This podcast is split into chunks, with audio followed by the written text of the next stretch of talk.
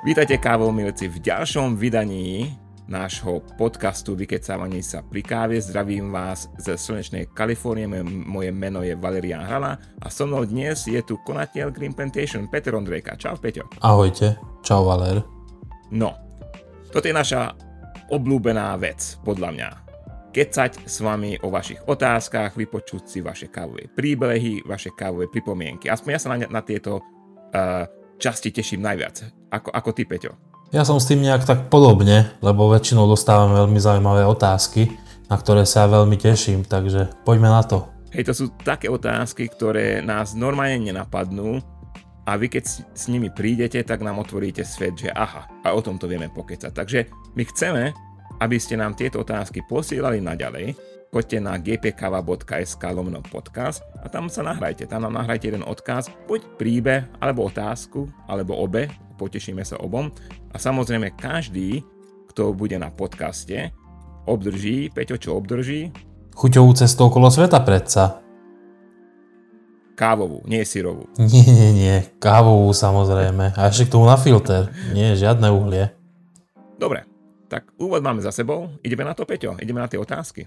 Poďme na to, už sa neviem dočkať. Ahojte kávoví fanatici. Chcela by som dnes priniesť k vám tému, čo sa týka filtru na Chemex. Už som sa o tom dneska mailom spojila aj s Valerianom, ktorý ma teda odporúčila na tento podcast a myslím si, že táto téma by mohla zaujímať aj viacerých z vás. Ja mám veľmi rada Chemex, pijem ho teda výmočne iba s touto jedničnou GP kávou. Keďže tam sa používali tieto jednorazové papierové filtre, tak som stále rozmýšľala, ako by som ich nahradila, pretože väčšinou si robím kávu len pre seba, čiže troška kávy, filter ide preč. Takže som si objednala tieto filtre z konope, alebo z konopného plátna. Včera mi prišli, dneska som skúšala. 3 sú v balení a skúšala som si dať 2 do seba, lebo vlastne už píšu na tom obale, že pokiaľ chcem takú intenzívnejšiu, silnejšiu kávičku, tak si môžem dať tie filtre napríklad viaceré do seba. Tak som skúsila 2, lebo videla som, že ten filter je taký rečí. Aj napriek tomu mi vlastne tá voda, tá extrakcia vlastne prebehla rýchlejšie ako pri papierovom filtri, ale chuť bola dobrá. Veď prečo by nebola? Takže dobrá káva, ale teda musím sa to ešte nejako s tým vyhrať. Možno, že ešte upravím trošku mletie na také jemnejšie. No ale chcem sa teda spýtať, aký máte názor alebo aj skúsenosti s takýmito alternatívnymi filtrami na Chemex a ešte aj čo sa týka kovových filtrov, že aký máte názor. Ďakujem vám veľmi pekne. Tak, do kavičkovania. Ďakujeme, Janka, za túto otázku. Myslíme si, že to je super otázka a aj dobrá téma. Takže čo sa týka tých látkových filtrov, ja nie som úplne ich zástanca, pretože o tieto látkové filtre sa treba extra viac starať, treba byť veľmi dôsledný a starostlivý, čo sa týka o starostlivosť o ne, aby nám nezatuchli. A čo som ja už počul aj rôzne také infošky, že niekto ich dáva do mrazničky alebo do chladničky, kým sa nepoužívajú, aby nezatuchli, lebo tie kávové oleje sa tam dostávajú. A preto som ja skôr zástanca tých kovových filtrov. Tie nám prepustia do tej našej kávy aj všetky tie oleje, ktoré zachytí aj látkový, aj papierový filter. A čo sa týka tej druhej časti tej tvojej otázky, že máš tú kávu takú vodovejšiu alebo má slabšie telo, tak ja si myslím, že sa treba troška skúsiť pohrať s mletím a dať to mletie troška jemnejšie. A Valér, čo ty? Jana, v prvom rade veľmi pekne ďakujem, že sa staráš o prostredie, že ti na našej planéte záleží. To je úplne super vec. Ja s Peťom budem trošku nesúhlasiť, hlavne s tými kovovými filtrami, ale toto je taká osobná vec. Hej? To nie je vec toho, že jeden názor je lepší alebo druhý, ale to, že ako si pripravuješ ty kávu a čo tebe chutí. Ja kovové filtre nemám rád, lebo ti prepustia tzv. Tie mikročastice a tie mikročastice mi často v tej káve vadia. Možno, že ja som nemal ten správny kovový filter, možno, že existujú, ktoré vám tie mikročastice neprepustia, ale ja osobne si myslím, že nádhera v Chemexu je práve tá jednoduchosť, práve tie originálne filtre a to ja v tom Chemexe vyhľadávam a mám rád. Takže ja by som iný filtr nepoužil, ten filtr vieš kľudne kompostovať, takže ako oni v podstate sa stanú súčasťou tvojej pôdy, keď to kompostuješ doma alebo nejakej inej pôdy, hej, keď to kompostujú niekde inde. Čo sa týka tých plátených filtrov, tak tie osobne nenávidím. Tie poviem úplne, že osobne nenávidím. Nie je to len o tom, že Peťo čo spomínal, že niekto je lenivý alebo nie. Jednoducho odtiaľ sa zbaviť kávových olejov, to je takmer nemožné. Tie kávové oleje sa ti naozaj k tým veciam prilnú a potom budeš mať takú nepríjemnú pachuť v tej káve, čo mne zavadzia. Takže pri Chemexe najlepší spôsob je ten, čo pôvodne pán Stromblum vymyslel v roku 1941, tuším. A to sú tie klasické filtre, ktoré sa používajú aj v chémii. Takže dúfam, že ti toto trošku pomohlo a nie poplietlo. No, tak pri tejto téme by sme asi mohli zostať veľmi, veľmi dlho a veľa o nej kecať. Veď, Valer, ty si je niekde aj vinár, takže iste ho vieš, alebo si aj dekantoval červené vína, takže si myslím, že to by sa dalo spraviť aj s tou kávou a tak sa toho kávového piesku elegantne zbaviť. Takže a tým pádom ju tú kávu aj trocha ochladiť, aby bola hneď aj piteľná. Takže ja som ešte stále za tie kovové filtre. Ale tak sa teraz ideme pohádať na podcaste, to je super, toto je super, keď rozmýšľame o veciach, to je super.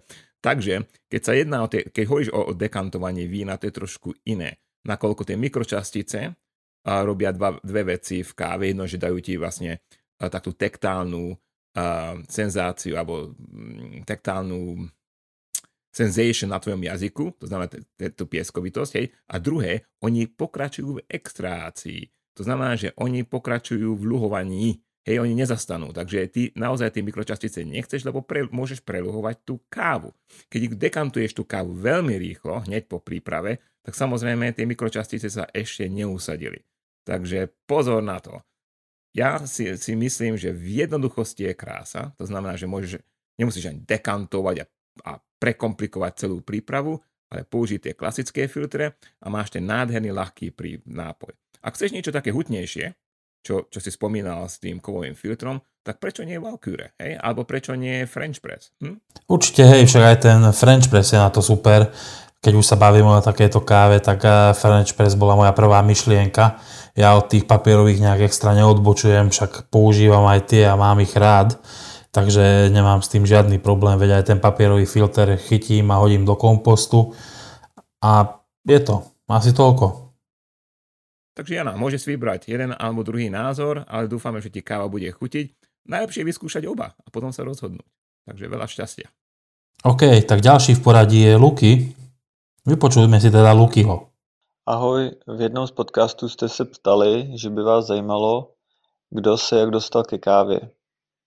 Se jako každej jsem vyrůstal v domácnosti, kde se káva běžně pila.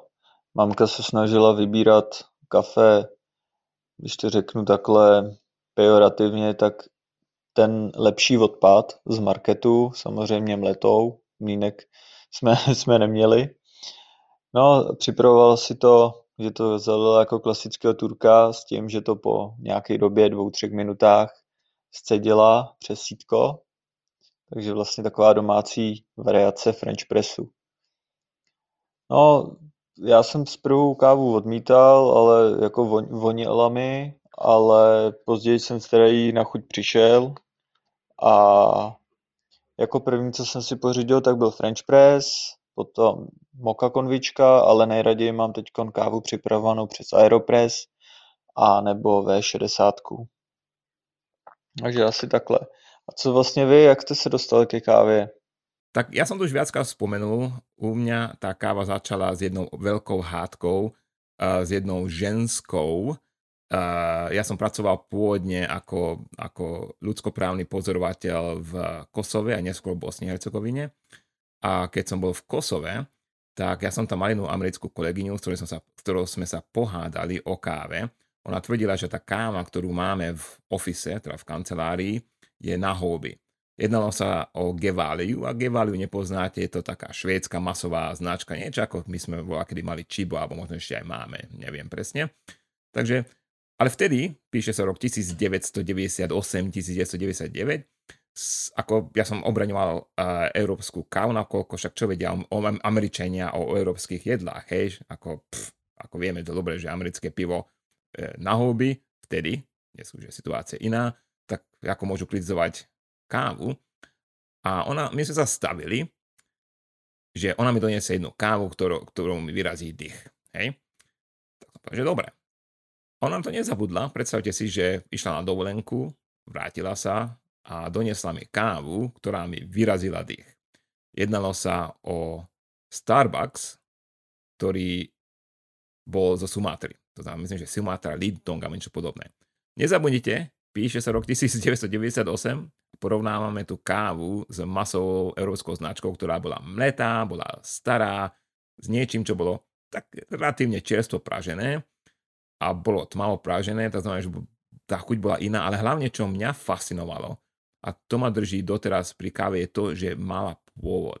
To znamená, že nejednalo sa o žlté Tchibo alebo žltú Gevaliu a červenú Gevaliu, ale jednalo sa o kávu zo Sumatry Lintong. Hej? Takže ja som bol z toho úplne páv, že takéto niečo existuje a vyhrala, naozaj ma dojala s tou kávou a odtedy som začínal vyhľadávať tieto teruáre kávy a tak som celým začal.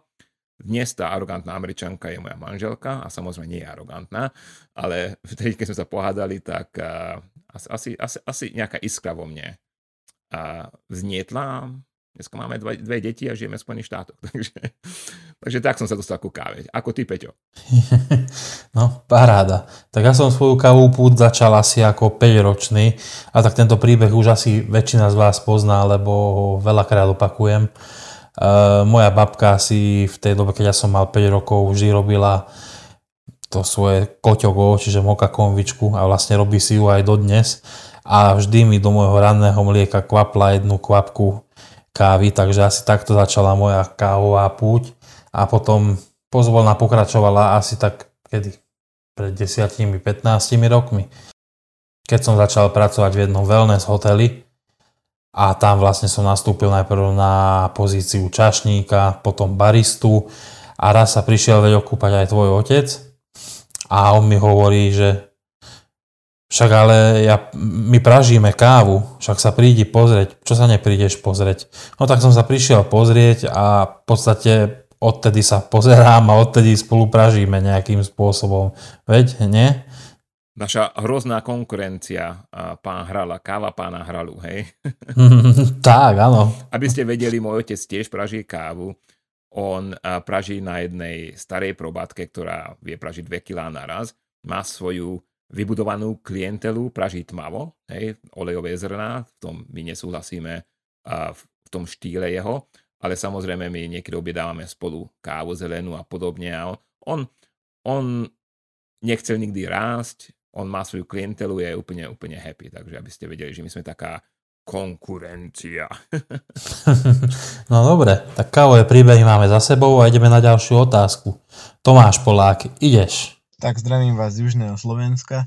Moja otázka sa týka praženia a konkrétne je to otázka na Omni Roast praženie a v čom sa líši trebárs od praženia na filter alebo na moderné espresso a či sa takéto praženie dá aplikovať na každú kávu, trebárs na Brazíliu alebo na Etiópiu alebo aj tú Čínu a v čom spočíva jej hlavná výhoda.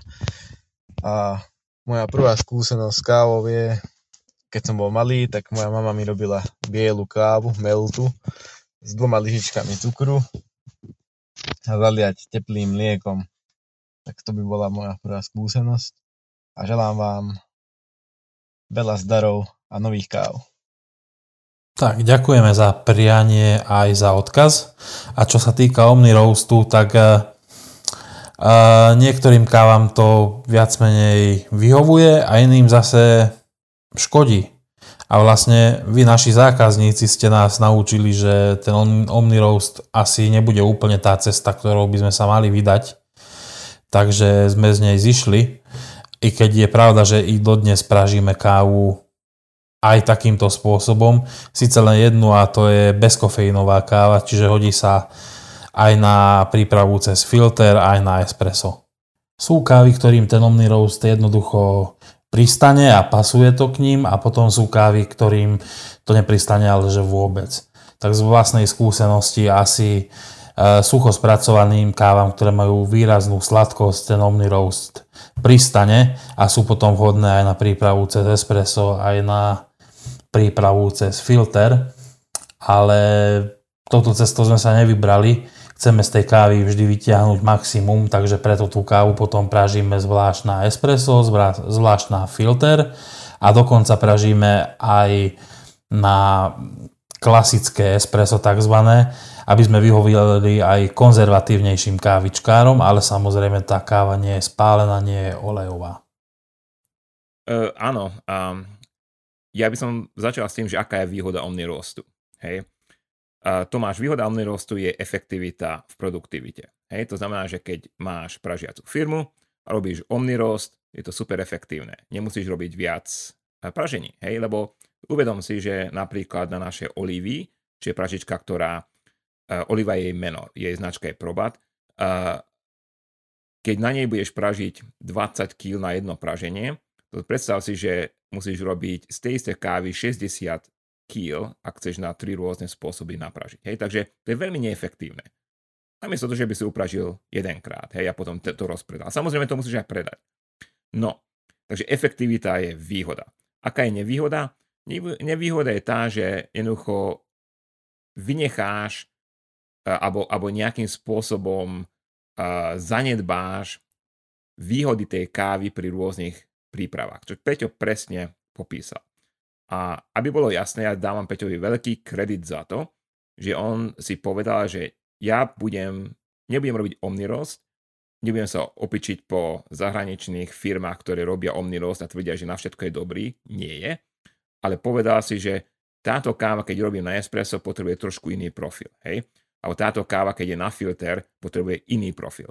Alebo keď túto kávu vložím do maminého automatu, lebo nezabudnime, je veľa ľudí, ktorí chcú výberovú kávu, ale dávajú do automatov, tak jednoducho tam nebude vyhovovať, jednoducho bude príliš kyslá, alebo možno, že tam sa ani nehodí. Hej? My niektoré kávy nepražíme až na to malšie praženie, na noir, ako to my voláme, lebo jednoducho buď stratia svoj profil úplne, alebo jednoducho majú takú prirodzenú kyslosť, že to nemá zmysel, hej? Že aj v tom automate to bude také zvláštne. Takže keď my rozmýšľame o káve a o príprave, tak rozmýšľame vždy nielen o pražení, ale o tom, že ten pôvod, napríklad Brazília, na čo bude dobrá, alebo napríklad Kenia, na čo bude dobrá, ako si naši zákazníci vedia pripraviť. A toto nejak potrebujeme nejak zozipovať, hej, ako v počítačovom termíne nejak zabaliť do nejakého takého priateľného, konzumovateľného balíka, aby to zákazníci pochopili. Lebo poviem vám úplne, keď sme začali s týmto pražením, tak ľudia, že aký je rozdiel a čo je čo, tak sme museli vždy pridať na webku napríklad tie obrázky, ako približne vyzerajú, na čo sú vhodné tie rôzne praženia a podobne. Takže je to extra práca, ale myslím si, že Peťo týmto pražením otvorí ten potenciál tej kávy. To jednoducho na každý spôsob otvorí ten potenciál kávy. Takže ja si veľmi vážim, Peťa, že jednoducho si povie, že ja chcem mať super kávu a ja si urobím tú námahu, že vytvorím 3 rôzne profily alebo aspoň 2 rôzne profily na tú istú kávu. A ešte jednu vec poviem, že my máme približne 30-40 druhov kávy ročne. Tak si vyrátaj množstvo tých profilov. A my nie sme veľká firma. My sme mini firma, aby bolo jasné, hej? A teraz ja k tomu dodám ešte jednu vec a vôbec to nebolo plánované. V ponuke máme, tuším, 11 káv bez kávovej cesty, ak sa mi dobre marí. Počkaj, 3, 6, 9, 11. No a to je 11 káv, ale pražíme ich na viacero spôsobov. A minule sa ma baby pýtajú, vieš ty vôbec, že koľkokrát musíš tú kávu pražiť, aby sme pokryli produkčný deň? Spočítali to a že to je 21 pražení. Čiže 21 pražení treba spraviť, aby sme pokryli náš produkčný deň. Ale nie je to 21 pražení, ale je to aspoň tých 30 pražení v ten deň sa otočí v pražičke, aby sme pokryli ten náš produkčný deň, ktorý je vlastne v pondelok. Takže až toľkokrát sa otočí tá káva. Hej. A tá káva sa musí predať. Keď sa nepredá, tak zostane na našom krku. Lebo my Ako viete, že naše praženie teraz funguje takým spôsobom, že Peťo je pondelok napraží, všetko, čo si objednáte do štvrtku, pošleme von a potom už čakáte na ďalšie praženie. A čo nám do štvrtku zostalo na krku, tak to nám zostalo na krku. Takže toto vám ponúkne veľmi málo ľudí, veľmi málo pražiarní, ak neviem, ako to funguje v iných pražiarniach, poviem úplne, ale toto sme my nastavili od začiatku a myslím si, že vďaka tomuto Green Plantation dosiahlo to, čo dosiahlo, hej? Že my máme tento zvláštny, trošku krklomný prístup, čo sa týka produkcie. Keď vám niekto, kto robí efektívnu produkciu, sa na tento proces pozrie, tak vám povie, že Ježiši Kriste, toto je úplne akože šialené, toto je úplne akože nenormálne, ale si myslím, že náš produkt v tomto je. Ako robíte vynikajúcu kávu. Hotovo. Hej? Takže tak. OK, tak poďme na ďalšiu otázku, tentokrát od dámy alebo slečny. Romana Mačicová, nech sa páči. Ahojte, pozdravuje vás Romana z Komárna. Chcela by som sa s vami podeliť o jeden môj kávový príbeh. V lete som sa ocitla v nákupnom centre Borimol, kde som zablúdila do jednej príjemnej kaviarne. Objednala som si teda kávu a keď som ju pila, tak som mala taký veľmi zvláštny, taký deja vu pocit. A keď som sa teda po kaviarni lepšie rozhliadla, všimla som si, že tam teda podávajú vašu Green Plantation. Ostala som z toho veľmi milo prekvapená a bola som taká hrdá, že si môžem komárňanskú kávu dať niekde v Bratislave. Čím vám chcem aj veľmi pogratulovať, že sa takto rozširujete a prajem veľa zdaru. Aj s podcastom, aj s kávou, samozrejme aj s akciami v Hadovciach, na ktoré sa v lete teším. Majte ešte pekný deň. Ďakujeme, tak takýmto podnetom alebo reakciám sme veľmi radi a tešia nás a k tomuto ja viem už len jedno dodať, že keď nás vo svojej obľúbenej kaviarni nenájdete, tak sa opýtajte od toho svojho kaviarníka, že prečo je to tak a prečo neponúka tú našu kávu, Green Plantation. Romana, nielen to, ale pozvi ich k nám do Hadoviec, nakoľko myslím si, že keď niekto si pozrie Oliviu a náš produkčný deň, tak sa jednoducho do nás zamilujú. Hej? Takže keď niekomu záleží na káve, tak myslím, že my hneď klikneme. A moc pekne ďakujeme, že konzumuješ našu kávu. Takže a my sa tiež tešíme na Hadovce. Teda ja sa teším, lebo ja plánujem cestu možno niekedy v júli, auguste, najneskôr v septembri, takže sa tam určite stretneme, aspoň dúfam. Poďme ďalej. Marcel, ideš. Dobrý deň, tu je Marcel. Ja som kávu začal piť, keď som robil vedúca v detskom tábore. Býval som tam veľmi unavený a raz som sa teda premohol a vypil som tú kávu, čo nám robili v jedálni. A ja nechcem vedieť, čo to bolo. Bolo to odporné, ale pomohlo mi to. A vtedy som pil kávu, aj keď na silu, ale pil som to, keď som potreboval. No a potom na vysokej škole hneď vedľa intrákov sme mali kaviareň s výberovou kávou. A to mi otočilo život o 180 stupňov a dnes ju pijem hlavne kvôli tej chuti. Moja otázka znie, že vo videách aj od GPčka som sa dozvedel, že kávu je najlepšie piť v čo najčerstvejšom stave, najlepšie do 3 týždňov. No a potom z iných zdrojov som sa ale dozvedel, že kávu treba po pražení nechať akoby oddychnúť, niekedy dokonca aj 10 dní. A tomu moc nerozumiem. Keď sa pražiar snaží mi doručiť kávu v čo najčerstvejšom stave a ja mu potom pokazím jeho prácu tým, že nechám kávu 10 dní len tak. Ďakujem, držte sa. Marcel, veľmi pekne ďakujeme za veľmi dobrú otázku. Je to naozaj geniálna otázka. A my sme nikdy nepovedali, že je najlepšia. Hej? My môžeme len povedať, že ju odporúčujeme. Hej? Lebo najlepšia je tá, ktorá tebe najlepšie chutí. To je vždy naša filozofia. Pozor na to, keď tebe najlepšie chutí čipo žlté, my nemáme o čom sa rozprávať, čipo žlté je najlepšia káva pre teba. Takže, ale prečo my odporúčame čo najčerstvejšiu kávu? 2 dôvody. Hej? Prvý dôvod je to, že keď si človek prečíta metodiku Specialty Coffee Association, to je organizácia, svetová organizácia, ktorá združuje pražiarne, farmy, tréningové centra, v podstate firmy, ktoré pracujú s výberovou kávou, specialty coffee po anglicky, a oni majú vlastne metodiky na rôzne, ako majú metodiky pre baristov, pre ochutnávačov kávy, tzv. Kapperov, praženie a podobne. Hej. Takže, keď my ochutnávame kávu, tak podľa ich protokolu kávu môžeš ochutnávať, keď bola pražená minimálne 8, maximálne 24 hodín po pražení. Hej. Takže toto je jedna vec, prečo my tlačíme tú čerstvú kávu, že na čerstvosti záleží. Druhá vec je taká, že áno, niektoré kávy sú zaujímavejšie alebo iné po odležaní. Hej. Môže to byť týždeň, môžu to byť 2 týždne. Hej. Ja napríklad mám takú skúsenosť, že tá veľmi drahá geša, čo sme mali video na YouTube, ak pozeráš tie videá, tak asi vieš, že som ochutnával tam gešu. Hej. Takže tie mám najradšej po týždni a pol, ktorý sa tak pekne roztvoria. Ale iné kávy napríklad mám rád nie tesne po pražení, ale dáme 3-4 dní po pražení. A teraz sa pýtáš, tak prečo my vlastne neposielame tú kávu 2 týždne po pražení, alebo dajme tomu týždeň a pol po tom pražení? Preto, lebo je to na tebe, aby si sa ty rozhodol, že akým spôsobom tú kávu chceš konzumovať.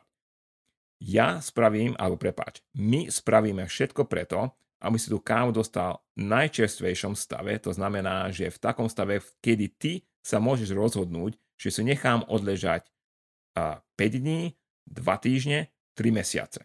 Hej? Ale keď ti pošlem kávu, ktorá má 3 týždne, ako ju môžeš ochutnať v stave 3 dní? Neviem, ako cestovať v čase späť, by som veľmi rád. Niektoré chyby v živote by som si rád opravil. Takže preto si myslím, že poslať najčerstvejšiu kávu, čo existuje, je dôležité. Lebo takto ty vieš vytvoriť ten svet, ktorý ty naozaj chceš. A ja chápem, ja som videl pražiarne, teraz nehovorím o Slovensku, len o Spojených štátoch, ktoré vám pošlú staršie praženie a povedia, že tá káva sa musí odležať. Nemusí. Môže. To znamená, že moja úloha je poslať čo najčerstvejšie, ale hneď poviem, že 3 dní po pražení je podľa mňa najlepšia vo väčšine prípadov, okrem znova geši, aby som povedal, že niektorých sucho spracovaných. U espressa je to trošku iné a to vám povie Peťo. Ideš, Peťo. Tak, hlavne čo sa týka toho espressa teda, tak ja zastávam ten názor, že je dobré, keď si tá káva od toho praženia oddychne aspoň tých 5-6 dní, ale už som sa stretol aj s názorom, že tá káva je dobrá a dá sa hneď piť už po hodine, dokonca aj taký názor som už počul. Ja som to aj vyskúšal, ale tá káva po tej hodine od praženia síce dá sa uvariť, ale má strašne veľa tej falošnej krémy, ktorý hlavne to CO2, ktoré je tá pekná vôňa, keď otvoríte balíček. Takže to CO2 vám tam blokuje potom aj chute, aj arómy. Tá falošná pena, ktorú to vytvorí, veľmi rýchlo opadne a vy potom prídete aj o tie arómy, aj o tie chute. Takže ideálne je aspoň počkať tých 5-6 dní a potom začať s tým experimentom alebo s skúšaním tej kávy na to espresso. A záleží to podľa mňa vždy od kávy, od spôsobu spracovania, od toho, ako bude tá káva pripravovaná. A my na to máme v podstate aj jednu spoločnú historku s Valérom. Však robili sme spoločný cupping, bol to slepý cupping, čiže nikto nevedel, aké vzorky tam budú, teda okrem nás, tie vzorky boli len očíslované. A ja som do toho cuppingu pridal kávu, ktorá bola sucho spracovaná, mala mesiac a pol od praženia a Valér mi hovorí, Peťo, však to tam nedávaj, to nebude dobré, však to bude strašný prepadák, to sa nebude dať ani chutnať, však to bude strašné. A ja som ju tam aj tak strčil, lebo som bol presvedčený o tom, že bude dobrá. A nakoniec táto káva, ktorá mala mesiac a pol od praženia, vyhrala tento slepý cupping. A všetci boli potom veľmi prekvapení, že ako to je možné. Takže niektorým kávam vyhovuje viac to, že sú odležané a niektorým zase práve naopak.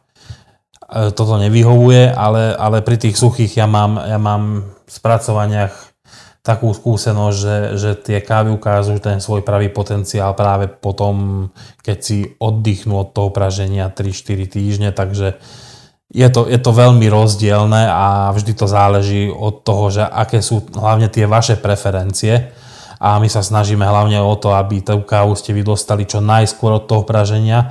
Hlavne z toho dôvodu, aby ste mohli tú kávu prechutnať a experimentovať a hrať sa s ňou a zvoliť to, čo vám vyhovuje najviac. Môžete ju piť aj hneď, môžete ju piť o 3-4 dní, môžete ju piť o týždeň, o 2 týždne. Je to vždy o tom, čo je tá vaša preferencia hlavne. Hej, a vieš, Marcel, ty si ju vieš prechutnať 3 dní, 4 dní, 10 dní, 20 dní po pražení. A si vieš robiť vlastný názor. Ale keď my ti pošleme trojtýždennú kávu, tak to už prechutnať nevieš. Aby som dodal tomu cuppingu, že ten cupping nebol profesionálny, hej, bol pre verejnosť. Lebo na profesionálnom cuppingu som práve podal tú metodológiu, tá káva, ktorá nemôže byť mladšia ako 8 hodín a staršia ako 24 hodín po pražení. Aby sa porovnávali jablká s jablkami, hej, takže preto máme v profesionálnom cuppingu túto metodológiu. A ešte jedna rada, Marcel, že ja chápem, že existuje veľmi veľa ľudí, ktorí ti povie, ako máš tú kávu piť. Povie ti veľa ľudí, že takto to je najlepšie. Tomu sa vždy vyvaruj, ignoruj to, lebo ľudia, ktorí majú takéto názory, že toto je najlepšie, väčšinou nič o káve alebo o ničom nevedia. Hej? Svet je vždy farebný, nie čierno-biely a myslím si, že ľudia, ktorí majú viac otázok ako odpovedí, sú vždy tí najlepší v tom remesle. Hej? Takže toto je taká osobná rada na tých, čo ti povedia, že tak toto je najlepšie. Dobre, dokončil som. Dobre, tak poďme si vypočuť, čo má na srdci Kristián. Čaute chalani, som Kristián. V poslednej dobe som sa začal venovať filtrovanej káve a tým, že chcem žiť tak ekologickejší život, chcel som objednať tie filtre z recyklovaného materiálu, ale to nebolo až také ľahké, ako som si to myslel. Neveľa obchodov má na sklade tie filtre z recyklovaného materiálu, ani na Slovensku, aj v iných krajinách.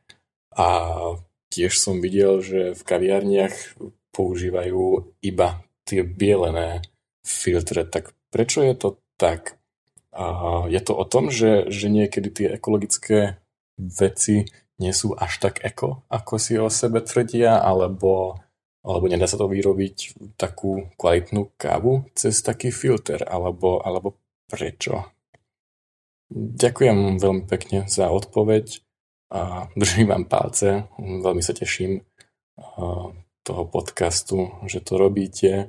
Tak veľa šťastia a ešte veľa tých podcastov chcem počuť.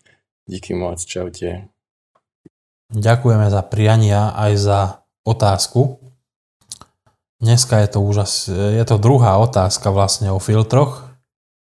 Čo sa týka tej dostupnosti tých hnedých filtrov, tak na to nejak extra neviem odpovedať, ale asi je o ne menší záujem, asi to bude tým. A čo sa týka vlastne samotných filtrov hnedých, tak oni majú asi viac naozaj tej papierovej pachuti a bude to tým, prečo nie sú až tak populárne a prečo ich kaviarnici až tak nepoužívajú. Ale keď som bol napríklad v San Francisco práve u Valeriana, tak tam som sa s nimi stretol asi takmer v každej kaviarni alebo aj v jednom kaviarenskom reťazci, ktorý je Blue Bottle.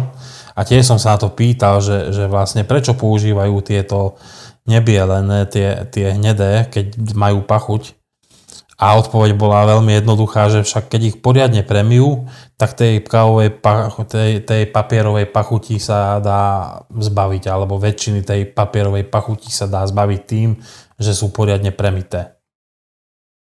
Áno, Peťo má pravdu, že u nás mnoho kaviarní používa tieto nebielené filtre, hlavne keď sa jedná o tieto batch brew, teda tieto veľké kávory, čo vám urobia väčšie množstvo kávy, alebo doma napríklad, keď sú tzv. Tie štvorky filtre, ktoré sa používajú napríklad v týchto amerických domácich filtrovaných kávovaroch, prekvapkávačoch. A viete, ja som pred pár rokmi robil video o tomto, kde som ochutnal tie filtre a na videu som si dal do úst bielený filter a tiež ten z recyklovaného papiera a ten recyklovaný papier má naozaj pachuť. Dobre, teraz poviem úprimne, že teraz keď by Peťo došiel alebo hoci kto z vás do mojej kuchyne a vytiahol, že aké filtre mám teraz na Technivorm, čo je znova filter číslo 4, tak by zistili, že sú z recyklovaného papiera. Lebo ja by som rád robil tento experiment raz, že by som pripravil kávu z bieleného filtra, hej, také isté množstvo a recyklovaného, dal ochutnať a či by ľudia zistili, že ktorý je ktorý. Urobil by som normálne takzvanú trianguláciu, to sa používa v potravinárskom priemysle, taký test, že máte tri vzorky, jedna je A, potom máte 2B, alebo dve sú A, jedno je B a máte viac takýchto setov a samozrejme, keď ľudia budú testovať a budú napríklad označovať, že ktorá je ktorá, alebo označovať, že ktorá je iná, ktorá z tých troch je iná a úspešne to označia, tak znamená, že naozaj zákazník alebo ten človek, ktorý testuje, zbadá ten rozdiel. Podľa mňa nie. Podľa mňa rozdiel je taký minimálny, že by to nezbadali. Takže ja preto používam doma 4 filter, nie klasický, ale recyklovaný. Prečo sa používa v priemysle ten bielený? Lebo niekto raz povedal, ja som ho zopakoval v tom videu, že bielené filtre nemajú tú pachuť. Takže preto. Ale samozrejme, život ide ďalej, musíme mať otvorenú myseľ a testovať, ako vždy hovoríme s Peťom. A ja som zistil, že tam ten rozdiel až taký veľký nie je, keď si kávu pripravíte. Takže preto. Ale v každom prípade, napríklad ja neviem získať filtre na Hario alebo na Chemex hnedé, ale viem získať len tie bielené. A tie bielené sú tiež fajn. Znova, hodíš ich do kompostuješ ich, alebo hodíš ich do...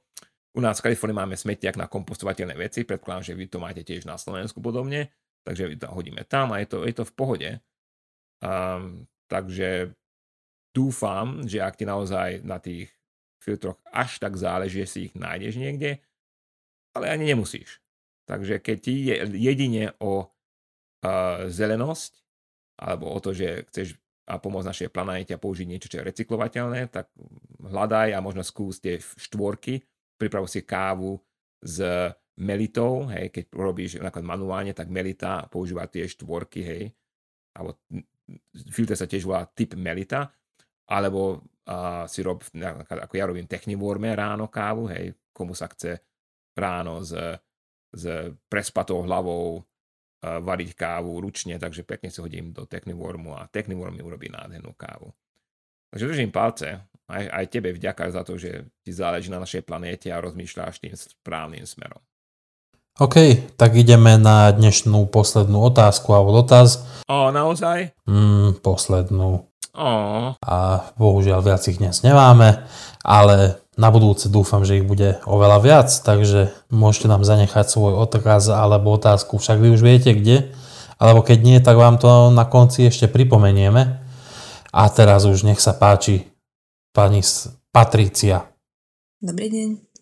Rada by som sa opýtala pána Valeriana aj pána Petra, aké boli vaše začiatky podnikania s kávou, ako ste sa k tomu dostali, prečo ste sa vlastne rozhodli venovať tejto profesii, prečo vás to ťahalo týmto smerom a ako to v podstate celé začalo. Ďakujem. Patricia, vďaka za otázku, ale táto otázka je dosť hutná, lebo v mojom ponímaní podnikanie nie je to, že človek si založí SROčku a začne predávať nejaký tovar alebo nejakú službu. Hej? Ja som tak začal v roku 2002, keď som založil prvýkrát Green Plantation a robili sme to tmavejšie praženie, ktoré neskôr som aj prestal robiť a otec to prevzal. Už sme spomínali, že otec je naša konkurencia v úvodzovkách. A niekoho ma to nebavilo. Ako je to bolo to také klasické podnikanie s číslami, plus, mínus, zisk, blablabla, hotovo, hej. Keď som došiel do Spojených štátov, tak som objavil trošku nový svet podnikania, ktorý je o inom. nie je naozaj o tých číslach. Samozrejme, že tie čísla sú dôležité, pozor na to. Ja nehovorím, že nie, to sú veľmi dôležité, lebo tie umožnia to, čo ja teraz poviem. Je viac o filozofii toho, čo chce človek dosiahnuť a aký život žije. Hej. Podnikanie je niečo, čo sa v mojom živote prelína so všetkým. A Green Plantation je jedna z mnohých vecí, čo ja robím. Green Plantation je moje prvé baby, takže mám trošku emočne viac prístupu k tomu, hej. Ale čo by som človek možno ani nemal mať, neviem, podnikanie, emočné city voči nejakej firme.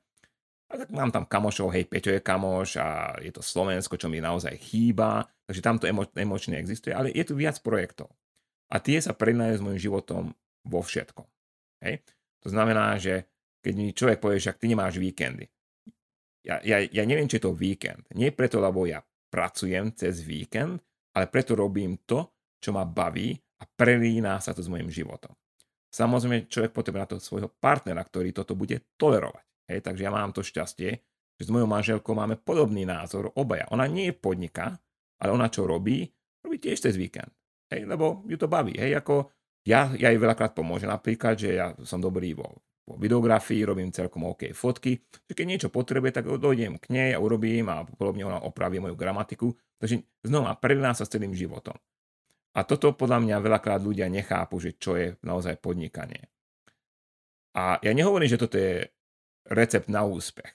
Hej, neviem, či človek s týmto bude úspešný alebo nie, ale určite má väčšiu šancu byť úspešný, keď niečo robí s láskou, keď niečo robí svedomito, keď niečo robí s tým, že to naozaj baví, ako keď niekto naháňa len tie čísla. Hlavne, keď človek dá aj tú morálku do tej hry. Hej. Pod morálkou myslím to, že ja keď chcem urobiť nejaký obchod, tak pre mňa to je vždy dohoda o tom, že ako môžeme obaja vyhrať na obidvoch stranách. To platí na pre všetky moje projekty. A nie je to, akým spôsobom toho druhého nejak stiahnuť z kože. Hej. Takže to podnikanie je... A mohol by som o tomto rozprávať veľmi, veľmi dlho, lebo toto je téma, ktorá ma naozaj baví, že ako moderné podnikanie má vyzerať, ako moderný podnikateľ má byť vo svojom živote a ako si má organizovať svoj život. Ale keď máš viac otázok, tak môžeme buď cez chat alebo podobne, alebo môžeš zrobiť rozhovor, lebo podľa mňa na Slovensku toto veľmi chýba. Tento prístup, toto rozmýšľanie. Hej? Peťo, čo znamená pre teba podnikanie? No, takže v podstate si povedal asi všetko a moje začiatky v podnikaní asi začali tak, že vlastne, keď som pracoval v tom hoteli, ktorý som už spomínal, a tam vždy nado mnou niekto stál a povedal mi, čo musím spraviť, čo nesmiem spraviť a kedy mám spraviť to, čo treba, alebo to, čo niekto iný vyžaduje. A toto ma tam strašne ubíjalo. Nie, že by som svoju robotu nemal rád, lebo aj vtedy som veľmi rád stál za kávovarom a veľmi rád som robil baristu. Takže ja som veľmi rád robil kávy, ale strašne ma nebavilo, keď naozaj prišli príkazy, zákazy, toto smieme, toto sa nesmie, toto treba spraviť a teraz to musí byť spravené a doteraz tu treba byť a toto treba robiť a nebavilo ma to, že nado mnou nedostal a buzeroval ma, poviem to takto. Takže vtedy som sa rozhodol, že OK, tak otvorím si buď kaviareň, alebo začnem kávu pražiť, alebo to je jedno voľa, čo v podstate svoje, len aby na mnou nikto nestal a nerobil zo mňa nejakého svojho sluhu alebo zamestnanca. Nechcel som byť už zamestnanec ďalej, takže asi tak. Takže vtedy sa to začalo, dá sa povedať, všetko sme sa dohodli s Valérom a prvý rok a pol sme tak fungovali, že vstal som ráno o 4:00, utekal som do lodenice napražiť vaše objednávky, ale o 9:00 som už musel byť v práci v tom hoteli, takže pekne ustrojený, nažehlené nohavice, košela, kravata a pome kávu variť. Káva sa varila večer do 9:00, o 9:00 som to tam zabalil a šup späť do lodenice do nejakej polnoci 1:00 nabaliť vaše objednávky, ktoré som vlastne napražil ráno, aby ďalší deň stihli odísť s kuriérom a aby ste vy mali všetci svoje objednávky pokryté. tak asi potom po roku a pol sa podarilo dostať z Green Plantation na takú úroveň, že som si mohol dovoliť minimálny, ale naozaj minimálny plat a vtedy ten hotel už opustiť a na dobro sa venovať tomu, čo ma vlastne baví. A v podstate víkendy počas tej doby neboli a v podstate ani teraz nie sú, ale nejak extra nerozlišujeme, či je víkend, alebo nedeľa, alebo pondelok, útorok, piatok, sviatok. To je v podstate jedno, keď človek robí to, čo ho baví, tak je mu jedno, že je pondelok a nejde tak pracovať, že jo, zase je pondelok, treba ísť do roboty. No však čo, baví nás to, čo robíme, tak prečo nie? A je to organická súčasť tvojho života. Hej? Ale Peťo pekne niečo povedal, čo ma napadlo, že je to sloboda. Hej. Podnikanie je sloboda, ktorú si ale musíš vážiť. Lebo na to, aby si naozaj bola slobodnou, na to potrebuješ dosiahnuť určitú finančnú úroveň. Aby sme sa chápali, my nechápeme tak podnikanie, že my zbohatneme. My vieme, koľko tá káva nám vie vyprodukovať, my vieme, čo vieme s tou kávou dosiahnuť približne. Hej, máme určite trošku vyššie ciele, bol by nám trošku, radi by sme boli trošku lepšie na tom, hej, ako sme teraz. Ale dáva ti tú slobodu. To znamená, že ja keď napríklad dostanem návštevu v pondelok zo Slovenska, tak ja odídem a dám si deň voľna a idem s ľuďmi zo Slovenska, im ukážem San Francisco alebo pôjdeme tu na ochutnávku vína a podobne. Ja si to môžem dovoliť. A potom zase v nedeľu, teraz napríklad za chvíľku, ja začnem pracovať na určitých veciach, o tunajších projektoch, lebo viem, že v pondelok chcem robiť nejaký cupping a v útorok chcem robiť GPčko veci, takže na to, aby som toto si dosiahol, tak musím na tých iných projektoch, ktoré som začal s inými, zamakať dneska. Ale zase berem to tak, že mňa to je v pohode, aj ako je to súčasť dňa. Ale tá sloboda znamená ináč aj to, že ak začneš niečo robiť, čo ťa nebaví, tak jednoducho povieš, že toto nie je pre mňa. A nenúti sa v tom podnikaní pokračovať. A toto je veľmi dôležité si uvedomiť, lebo často my investujeme určité peniaze. A toto závidím na Američanoch, lebo ja ešte vždy mám tú mentalitu našu slovenskú, maďarskú alebo stredoeurópsku by som povedal, kedy je to, že keď človek zlyhá, tak to je zlé. A tá americká mentalita je trošku iná. Keď človek zlyhá, to nie je zlé, to je ponaučenie. Ja často hovorím, že rozdiel medzi americkým a možno slovenským podnikateľom je taký, že keď americký podnikateľ beží, spadne do prachu, tak vstane, opráši, možno trošku porozmýšľa a uteká ďalej. Hej. My čo spravíme, je spadneme a začneme lamentovať, že bolí ma noha, bolí ma ruka, toto sa nedá, toto neexistuje. A táto malá mentalita je vždy v mojej hlave, ale snažím sa ju zostať von, hej. Počas tých 10 rokov, čo som tu, je vždy menšia a menšia. A idem s tým, že keď niečo nevíde, je to OK.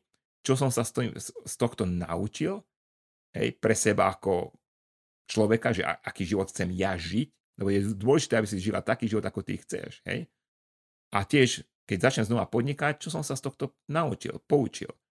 Aby sme sa chápali, mám veľa projektov, ktoré mi nevyšli, kde som sa hnusne popálil, ale všetky tie skúsenosti som si zobral a použil na tých ďalších, čo vyšli. A práve preto vyšli, lebo som sa predtým popálil a som pochopil, že ten nápad, čo som mal pôvodne, je úplná debilina. Hej? Takže tak. Tak filozoficky končíme, Peťo. Tak, treba niekedy aj tak. No nie je to naozaj komplexná téma. Ty si sa pýtala, tak ty si sa, Patricia, dostala do tejto situácie, do tej odpovede o podnikaní, ale naozaj v GPčke je to iné. Keď my máme nových zamestnancov, tak ich vždy im tvrdíme, že nečakajte to, čo u iných firiem. Hej? Ty nebudeš, ja neviem, zoberiem niekoho na pozíciu pražiara, hej? Alebo marketingového manažera. Ty nebudeš marketingový manažer, ty budeš event manažer, budeš kaper, budeš upratovačka, budeš robiť sociálne médiá, budeš robiť všetko v našej firme, lebo každý robí všetko. Bude zodpovedný alebo zodpovedná za sociálky alebo za marketing, dajme tomu, ale všetko ostatné pod teba spadá. Veľmi málo takýchto ľudí nájdeme, A neviem, či je to vec Komárna alebo Strednej Európy ako takej, ale veľmi málo ľudí takto nájdeme. Ale koho nájdeme, to je super. Hej? Je tak, Peťo? Tak. Veľmi pekne vám ďakujeme, že ste sa pridali k nám znova, k týmto otázkam, odpovediam a vašim príbehom. Ako som už na začiatku spomenul, mňa a Peťa tieto naozaj bavia. Samozrejme, že hostia sú super, ale tieto otázky je niečo, keď sa takto my vieme nejakým spôsobom spojiť, pokecať, aspoň takýmto spôsobom, a my sme veľmi radi, keď ich pošlete. Takže keď pôjdete na našu webovú stránku www.gpkava.sk/podcast, tam je taký malý gombík na nahratie otázky, môže byť maximálne 1,5 minúty.